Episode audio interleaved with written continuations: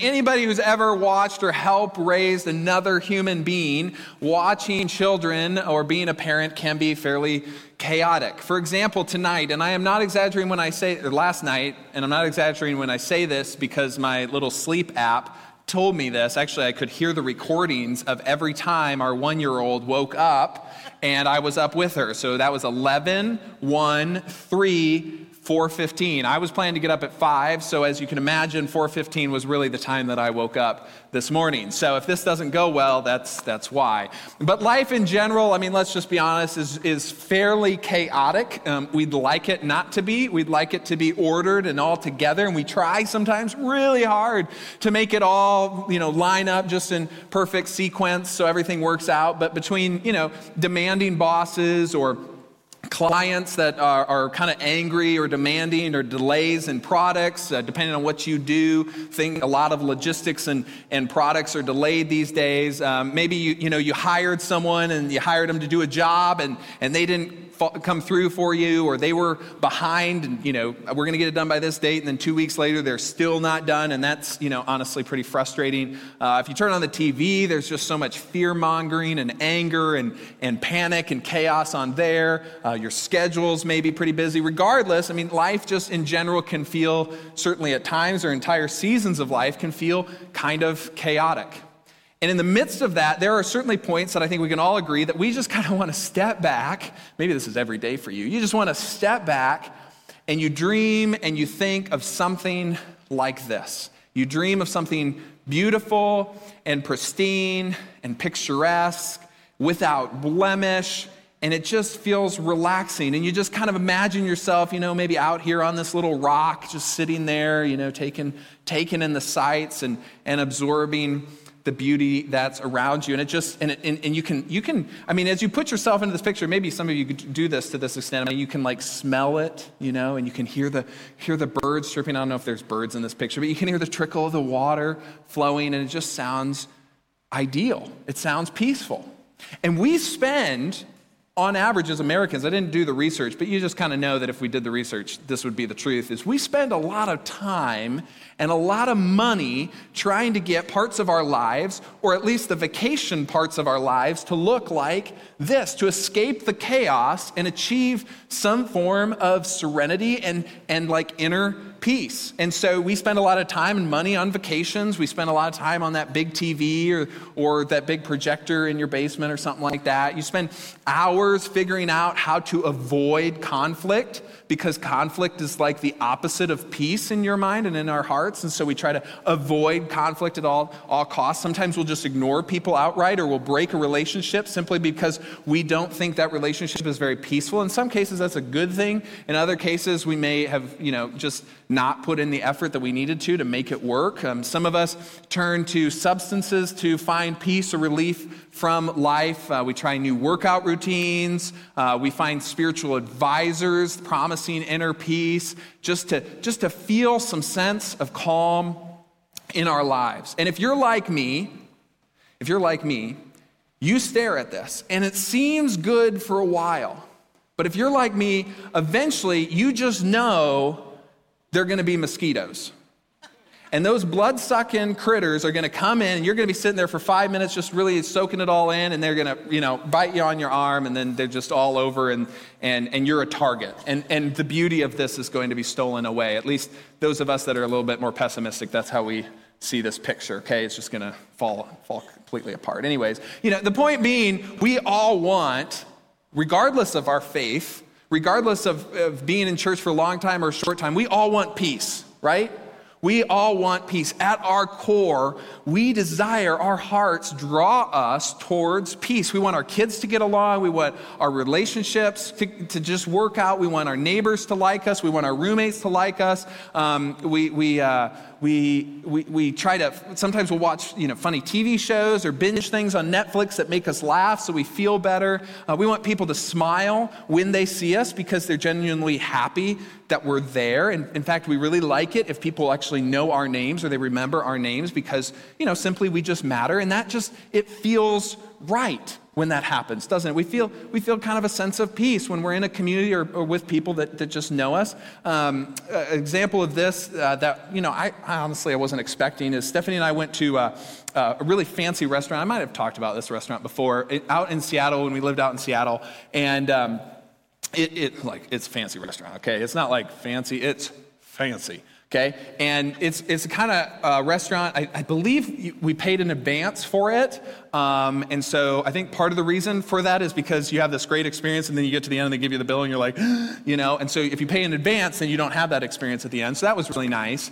Uh, it was like four hours um, and there was tons and tons of plates.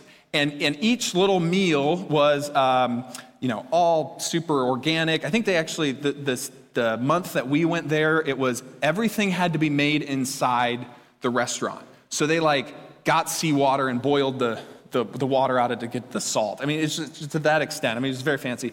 Um, and uh, there was a guitar player there, but not just a guitar with like six strings. There was a guitar with like a bajillion strings. And you're like, what do you need all those strings for? At that point, just like play a piano or something. But I mean, it was really fancy, and he was great. And he'd sing and serenade everybody. And, and then the real kicker, and this is really what got me, and I tell everybody this when I tell the story, is that every person that worked there, this is not exaggeration. Every person that worked there knew my name. Every night, they memorized everybody that was going to dine there. So when I went off to the bathroom, there was a, a, waitress on my way serving another table, and she said to me, Hey, Taylor, so glad you're here. I hope you're enjoying your experience. And I'm like, you too. I mean, I don't know what to respond. I don't even know who you are. You don't have a name tag or anything, but you knew my name. And it just, it was this experience that just felt so complete from start to finish. Everything was taken care of. Every detail was meticulous. The quantity of food ended up just to be right. So at the end, it felt like small increments, but by the end, you were full, but not like overstuffed. I mean, it was like just absolutely incredible. It was just an incredible experience. And I would describe that experience as somewhat peaceful. And I think that one of the reasons why I, I, personally describe that or I saw that as, as a peaceful experience is because, um, because it, it, it was. Uh, it uh, embodied what, what I want to talk about the rest of this morning, and, and that is God's version of peace. And occasionally we've touched on this God's version of peace, um, but God's version of peace is actually best encompassed not in our English word peace, but in the ancient Hebrew word for peace, which is, and some of you may know this, is shalom. This is the Hebrew word for peace, or the best equivalent of, the, uh, of our English word of peace. And, and it's important to talk about this word because we have an American version of, of peace, and I think in our American version of peace, we see peace as the absence of conflict. So, in the American version of peace, so long as nobody's fighting, so long as it doesn't end in war or, or something where, where people are really physically getting hurt, we don't really register it quite as, uh, or we see that as peace. But, but um, th- that has some shortcomings, and, and you have seen some of those shortcomings. For example, parents. Uh, you've seen parents or couples or even entire countries that may not be at war right? It may not come to an outright battle, but those countries are not at peace. And inside of a country, some very close to home, inside of a country, they may not be fighting it out, but they are not at peace. There is brokenness and hurt inside of that company or inside of that relationship or inside of that country. And I want to talk about God's version of peace. I want to talk about shalom and I want to talk about this because God's version of peace takes it to, I think, another level. God's version of peace means this by definition a state of wholeness or completeness. A state of wholeness or completeness. This is the kind of peace that acknowledges that life is complicated, that life is not easy, that there are many parts to life. And when one of those parts is missing, when one of those parts may not even be missing, it's just out of alignment, that shalom life or the whole life breaks down. Use the uh, example of maybe a wall, a brick wall, or a brick side of a building, okay, if you imagine that, okay? And this is an old brick building or a brick wall, okay? And so, so maybe there's some bricks missing. And what happens when a brick is missing? Well, not a whole lot in our perception, right? The perception is a brick's missing, it's just old, and, and yet the wall is still standing. So you assume everything's together. But if a brick is missing, then the rest of the bricks around it have to take on its load, which is not always noticeable, but that wall is not as strong as it could have been or was when it was created. In other words, it is not an example of shalom, it is not complete. My, my spine, uh, we, we found out in high school after an injury, there, the middle of, uh, some of my middle vertebrae uh, do not actually fit perfectly together. Okay? And so, due to, you know, increased amounts of stress and, and not ex- exercising and, and lifting a, a, number of children in my life, uh, at the end of the day, my back can really hurt because my vertebrae don't hold up the rest of my body quite as well as a healthy or normal vertebrae would. And in so doing, it is not the complete original intent of what it should have or should be. It is not shalom, it is not complete. In other words, we like the picture, that, that original picture that I showed you with you know, the, the lavender fields, I think, or lavender flowers and the, and the mountains. We, we like that because it's complete in our minds or what we're not sure is there, we actually fill in the blank. We see the water and we just assume that there are no bugs because there are none in the picture. We assume there's no bad smells when in reality it could have just been right next to a, a, trash heap for all we know. But in our minds, we fill it in and make it better, more complete than it actually is. Why? Because I think we are created to, we desire to have that shalom. We desire to have and exist in completeness. And the reason I know that is because if you go back to the creation accounts in the, in the Bible, in the, in the biblical story, Genesis 1 and 2, that is kind of the foundation of what life should, been, should have been.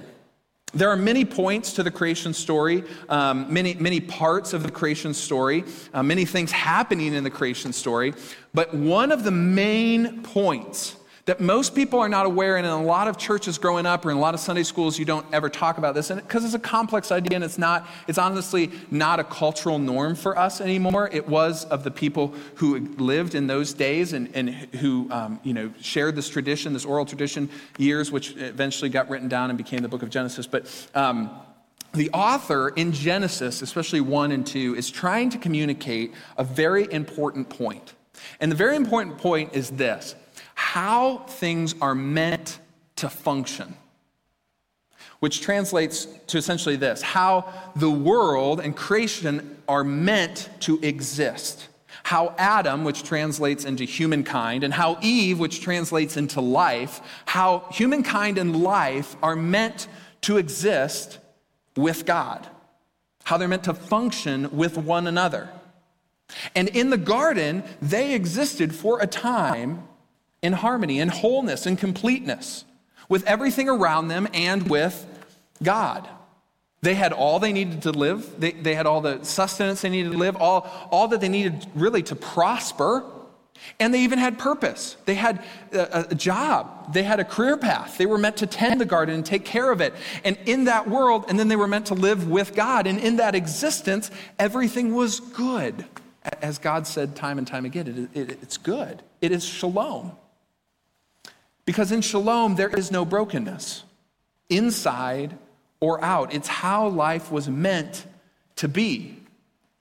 And I think if you, maybe not in this moment, but you go home tonight and you're thinking about this, you know, before you go to bed or something, I think if you, you do a deep, you know, analyzing of your heart, you realize, yeah, I, I'm, I'm drawn to those things that are complete or that feel like they complete parts of me that may have been missing in the past. I'm drawn to that wholeness. Why? Because that's how we were functionally created to exist, in my opinion. And so then, Jesus steps onto the pages of history, and Jesus, God's Son, comes to earth, and one of his purposes, among many, one of the parts of the good news that he is bringing to us by coming to earth is to bring shalom, is to bring restoration, is to bring completeness out of something that is broken. You may be familiar, especially if you uh, ever went to Christmas services at church growing up, especially in traditional churches. They will often read um, quotes of prophecy that uh, of the Old Testament predicting the coming of the Messiah, the coming of Jesus. And there's a famous line in. Um, in Isaiah. It's made its way into songs around Christmas time too. Uh, and it's that Jesus, many one of Jesus' many titles is to be the Prince of anybody? Peace. Yeah, he's the Prince of Peace. And so when Jesus began his ministry, he kicked off this idea of peace, of shalom, of completeness. And, and some of you, if you grew up in church and you know kind of your Bible pretty well, he gets up on a mountainside. It's called the Sermon on the Mount. And he kind of lays out what he's going to be talking about the rest of the time of his ministry. It's called um, the Sermon on the Mount or the Beatitudes. And um, one of his first things that Matthew documents uh, in, in his account of Jesus' life, in Matthew chapter 5, he lays out what we don't necessarily have always read into this, but he actually lays out shalom. He lays out completeness and wholeness and what it's meant to be and what he's trying to usher in and bring us to. And so, what I'm going to do is I'm going to read um, most of it just so you can hear it, and then I'm going to put one particular verse up on the screen, but, but I just want you to hear it for the most part and, and, and let process it as I do. Um, the first part of this is what I want you to hear is the brokenness. What Jesus is going to do at first is he's going to talk about brokenness or incompleteness or the lack of shalom, and then he's going to pair it with what it should be or how he's going to, or God in God's kingdom is going to be restored or fixed. Okay? And so imagine if you were sitting there listening to this and you felt like you fit into one of these categories of, of maybe mourning or of hurt or of hunger, and then how Jesus is hoping his intent is to fix it and how completeness would look instead of brokenness. So here's how he starts. He said, Blessed are the poor in spirit. The poor in spirit. If you've ever been bullied, you know what it feels like to feel poor in spirit. There's a lot of interpretations about what poor in spirit means, but for me, like one of the most innate senses of, of not being rich in the spirit is when you are harmed by someone else. Blessed is the poor in spirit, for theirs is the kingdom of heaven. Blessed are those who mourn brokenness and completeness, for they will be comforted. Blessed are the meek, for they will inherit the earth. Blessed are those who hunger, again, brokenness, and their thirst, and the thir- and those who thirst for righteousness, for they will be filled. So he's talking about how can I bring it into peace. And then he kind of switches into this next section and he talks about those who actually bring peace through me through, through good and, and righteous means. He wants to address those people who are merciful, who um, are peacemakers, who are righteous. Here's what he says. He said, Blessed are the merciful, for they will be shown mercy. Blessed are the pure in heart, for they will see God.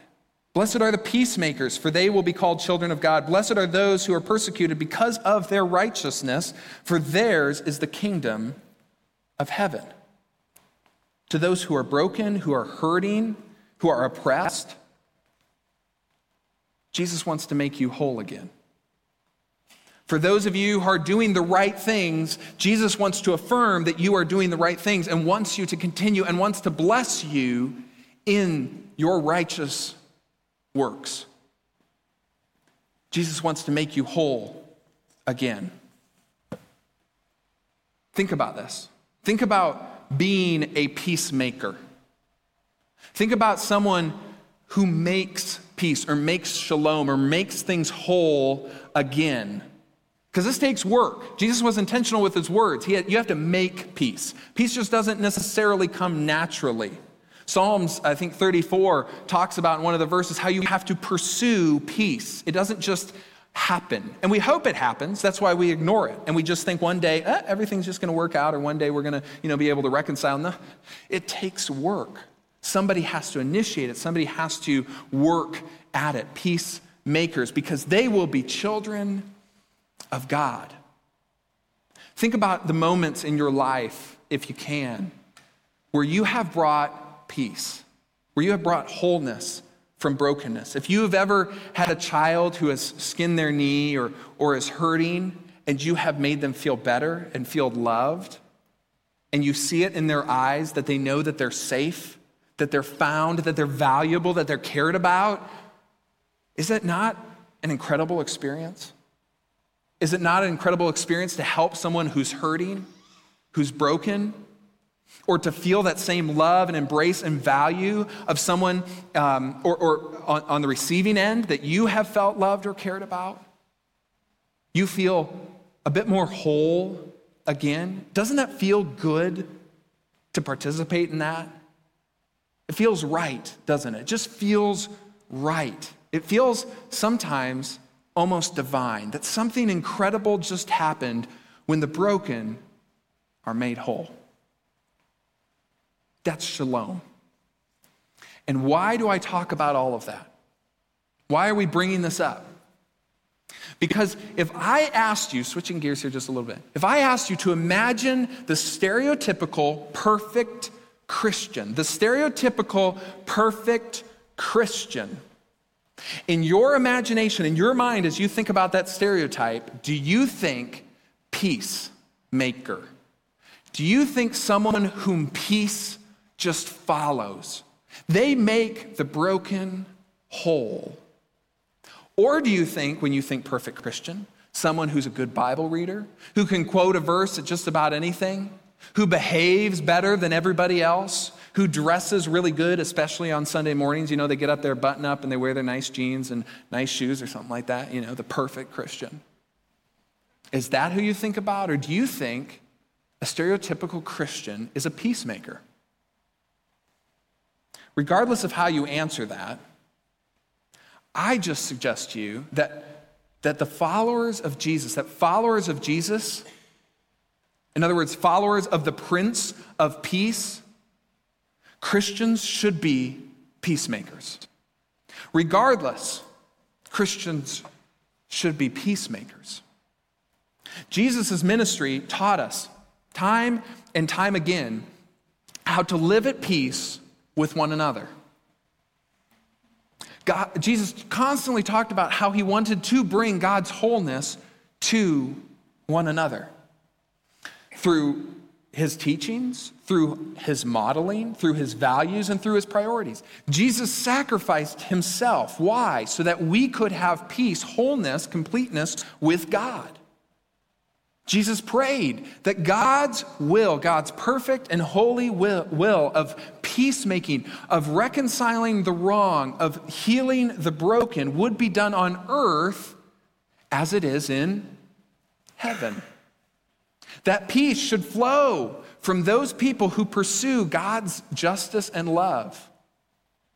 If you go to Israel um, today, uh, or even just in general Jewish communities, um, oftentimes they will greet you with the greeting of shalom.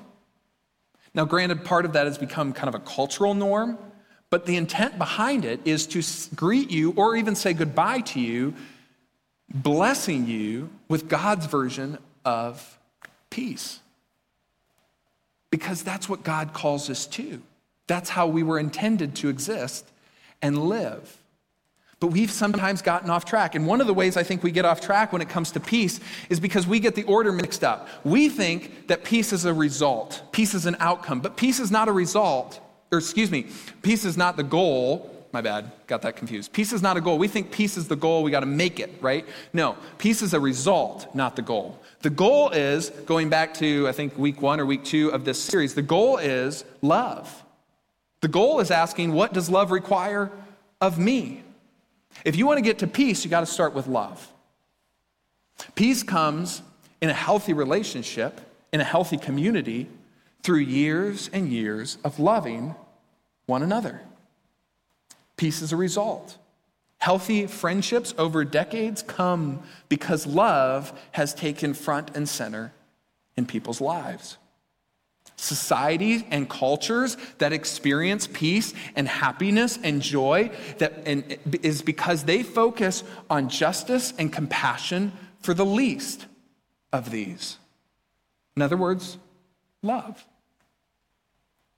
Organizations and this is hard, but organizations, and companies, and groups that care for people more than their bottom line tend to be seen as peacemakers. Why? Because they love, because you know they care, because you seem to matter more to them than anything else, because that's how God intended it to be. Now, I've known people, and I will put myself in this very same bucket. I'm not putting myself greater, I'll put myself in the same bucket. I know people that want peace. I want peace between myself and my wife, Stephanie. I feel that in my heart, a deep desire to have peace in our relationship. But to be honest, there are times when I don't want to love my wife. Not because I don't love her, but because I'm angry or because I just want to be right. That's a really big thing for me. I just, I just want to be right. Or indignant. Can you have peace, wholeness? Can you br- fix what has been broken when you want those things? No. When you don't want to put love first and foremost? No. Forgiveness and patience and kindness come from love. They're parts of love. Without love, peace that makes all things whole and complete won't be possible. And so, part of this, everyone here and watching online, part of this is you got to decide do you really want peace?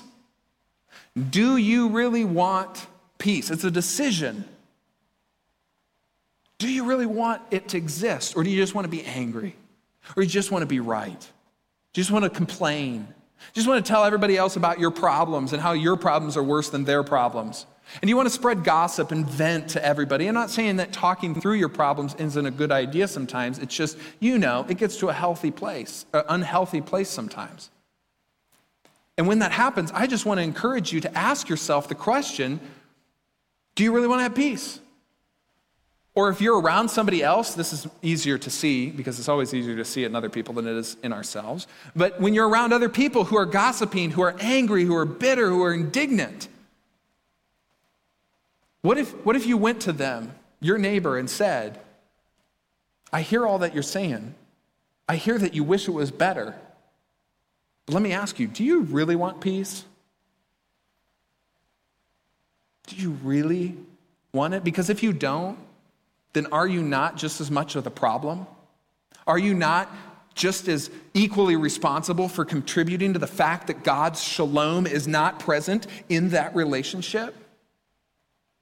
That's why Paul talks about, and I've said this time and time again, that Paul talks about trying to strive for peace at all costs. As far as it depends on you, strive for peace. But sometimes other people don't want to.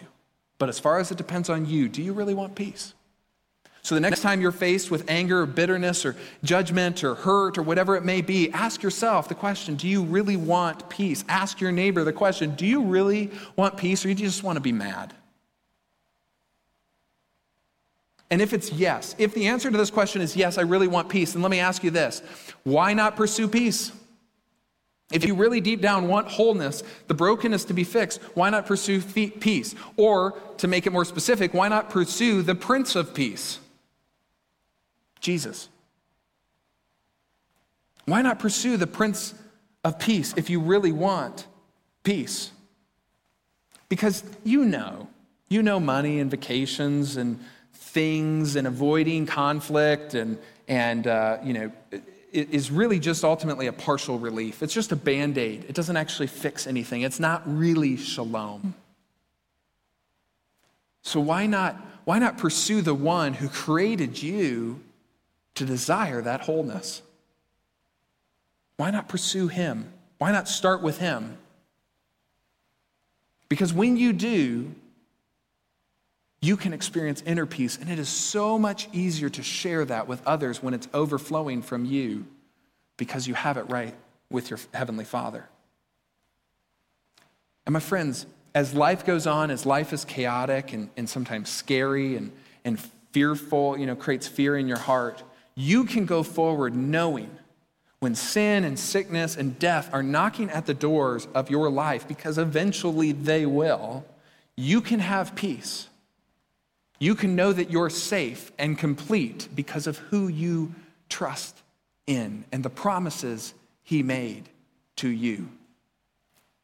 You get to experience life where the holes in your heart that are currently filled with worry and insecurity and anger are made whole again through faith in Him, the one who has complete love for you. So why not pursue the Prince of Peace? He who created it and he who modeled it. Why not pursue him? And for those of you in this room who consider yourself Jesus followers, who consider yourself Christians, especially if you consider yourself a perfect Christian, I want to ask you this question Does a pattern, a pattern of peace, follow me? Does a pattern of God's shalom follow me? Because most of us can pull off doing one or two things, you know, that bring wholeness or peace once or twice a month, maybe once or twice a week. Some of us are fairly good at it. We can pull it off. But not over time, not consistently. And I'm advocating that there is a pattern of peace that follows you. There's a pattern of you running into hardships and challenges, you running into situations where the wall is not complete, the wall is not whole, it's not peaceful, it's not God's shalom. In fact, in the Old Testament, they talk about walls being shalom, being complete and whole. You see these situations in people or in relationships, and out of those, and it may not be right away, it may not that you always have instant fixes, but over time, there is a pattern of peace that follows you and your actions. Or is there a pattern of hurt and anger and bitterness that follow you, of brokenness that follow you? I don't ask you this so you feel ashamed and bad. I ask you this to be honest with yourself because as Christians, as Jesus followers, that's what we are to embody as Jesus embodied it for us.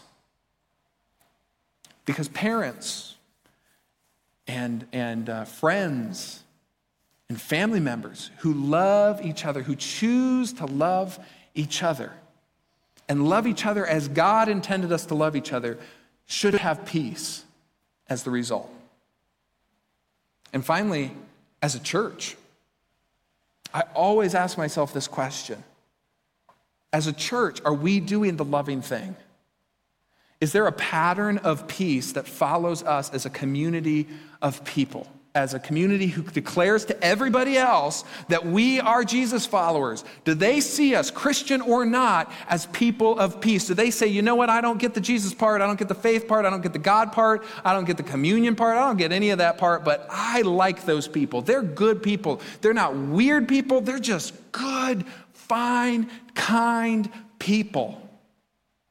And they do things for us even when we don't ask. And they're generous to a fault. And they all go to the same place on Sunday. It's in a school, which is weird, kind of cool, and I don't know. But they're just, they're good people. They're peace, wholesome people that see something that's broken and fix it. They're the kind of people who you want to hang out with. You want to come visit. You want to be together. Because even in our hurt, in our vulnerableness, they're there to care for us. That is the kind of community that God started through Jesus thousands of years ago, and that's the kind of community we should be of good, shalom, creating people or church. That's what we need to be. We need to be peaceful people who constantly ask the question what does love require of me? If you would bow your heads and let's pray together. Heavenly Father, Lord, thank you that you are not a distant God, that you are a God who sent his Son to be near, to walk among us, to teach among us, to bring a lifestyle to us that, that maybe we're not used to that we haven't seen in our childhood homes or we haven't seen in the relationships we have now or in our, our workplaces. But, but you brought a version of life, of shalom, that we were meant to live. You created it and you, re, you fixed it, you restored it, you renewed it through Jesus. Thank you that you came close to do that. You came here to earth to do that. Lord, help those of us who struggle to find wholeness inside, who struggle to know that we're loved by you, who struggle to really trust you and your love. Help us to take a step towards you today to realize that you are a God that wants to fix that which is broken, that which is maybe sometimes broken inside of us, to pay for that which we have broken, our sins, to teach us, to show us how much you care and love us, that you came to show the world that you loved us, not to condemn us, but to love and save us.